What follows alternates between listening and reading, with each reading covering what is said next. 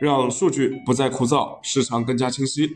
大家晚上好，我是上海钢联我的钢铁网高级研究员亮哥，每天和四位来自钢材、铁矿石、煤焦领域的分析师，带你透过数据看钢铁。今天啊，包括螺纹在内的黑色期货出现了小幅反弹，但是建筑钢材现货价格依然是以稳为主，并没有急剧跟涨。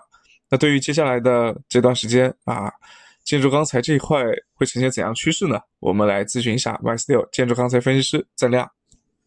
好的，主持人，今天国内的一个建筑钢材价格是整体是以稳为主。现主要城市的一个螺纹钢均价是四千三百四十二元每吨，较上个交易日是上涨了两元每吨。具体来看的话，呃，黑色期货整体小幅反弹，市场心态稍有好转。上午国内多数地区的个报价止跌趋稳，整体是还是以积极出货为主。从成交来看的话，呃，临近春节假期，北方多数地区下游工地逐步停工，下游用钢需求明显放缓。而从投机性需求来看，呃，随着钢厂冬储政策的一个陆续出台，市场冬储囤货需求逐步启动。呃，消息面上，MySteel 数据显示，本周的一个建筑钢材产量继续下降，同时钢厂与市场库存继续累加，并且累库速度明显提升。呃，建筑钢材的一个表观消费量继续下滑。表明下游用钢需求加速萎缩。呃，综合来看的话，随着市场冬储的一个逐步进行，以及春节假期的临近，后期建筑钢材市场交投或逐步趋于停滞，价格或以窄幅盘整为主。增量，我们再来听听 MySteel 热轧分析师张一鸣的看法。好的，主持人，今日热轧板卷价格呢是呈现一个先涨后跌的状态。那么分区域来看的话，华南地区的价格呢是小幅上涨。那么华东地区呢，价格是涨跌互现；西南、华北、华中地区的价格小幅下跌。那么东北、西北地区的价格暂稳。今日黑色商品期货市场呢，呈现一个大幅上涨的状态。零五合约呢，收涨百分之零点七。现货市场呢，早盘报价部分地区小幅下跌，跌后呢，市场低位成交尚可，但是高位成交还是比较乏力吧。那么午后受盘面拉涨的影响呢，现货市场报价开始反弹，成交一般。今日本网数据发布呢，钢厂产量小幅增加。主要是副产钢厂本周是整周生产导致的。那么整体呢，其他情况来看呢，基本维稳，变动不大。那么厂库呢，本周是继续累积，发运还是受到一定影响。社库呢由增转降，主要是华东地区进口资源仓库集中出库导致。但是从其他地区数据来看呢，社社库整体变动不大，库存累积速度依然比较比较慢。综合来看呢，预计明日热轧板卷市场维持区间震荡运行状态。谢谢啊。那我们再来看看原料市场，最近消息比较多啊，材这一块好像慢慢的开始平稳了，但是原料市场的消息却开始增加。那现在市场买卖情绪怎么样呢？我们有请铁矿石分析师王冲冲来为我们解读一下。好的，主持人，最近市场上面消息影响的比较多，买卖双方情绪表现的怎么样？最近几天，由于澳洲气旋的影响，叠加巴西瓦里 PDM 港口传送带着火事件炒作发酵，导致市场价格再次冲高，现货市场交投活跃度也明显下降。近日来看的话，上午盘面遇冷，贸易商报盘价格基本跟昨天持稳，可议价空间在十块钱每吨左右。部分钢厂虽然有采购计划，但一向采购价偏低，整体询盘表现比较一般。午后盘面回温，贸易商心态也偏于坚挺，现货溢价空间收窄。然而，当前钢厂春节补库基本进入尾声，对于高矿价接受程度会更低，导致全天成交寥寥。但是需要注意的是，当前高矿价对于钢厂生产成本以及利润伤害程度比较高，加上焦炭供应仍然比较紧张，不排除有钢厂开始安排检修而带来需求下降，给市场降温。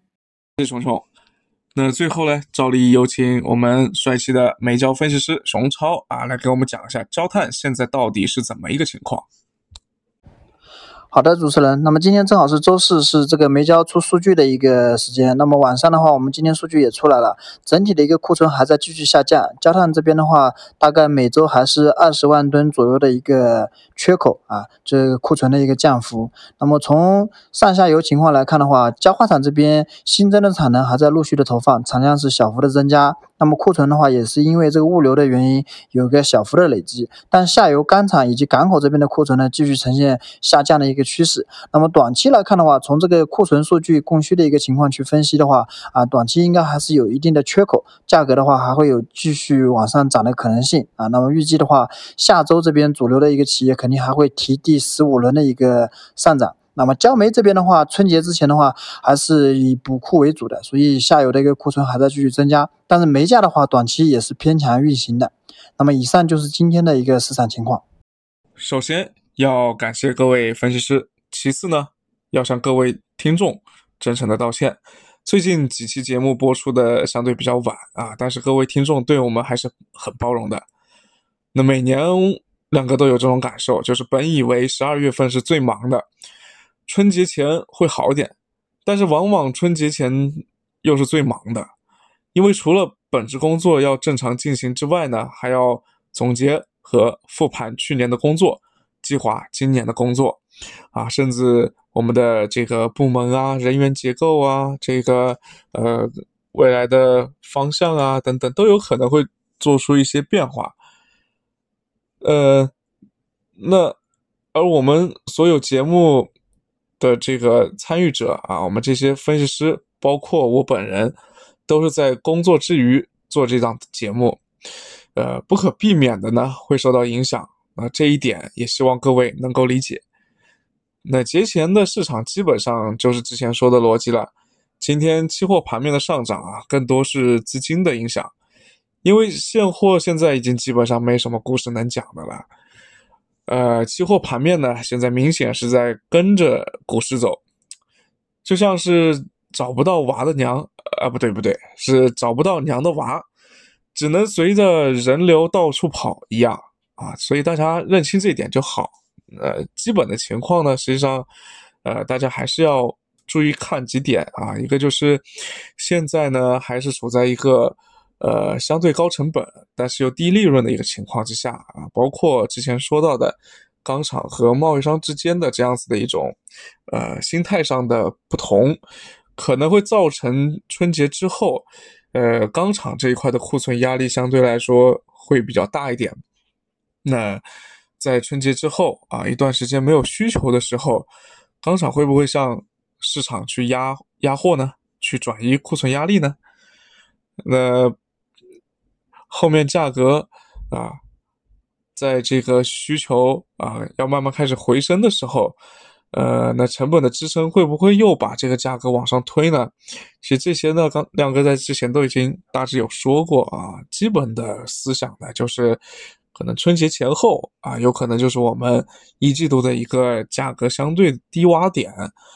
那么三月份、四月份啊，价格上涨的可能性还是非常大的啊，因为需求的推动这一块还会继续的发酵。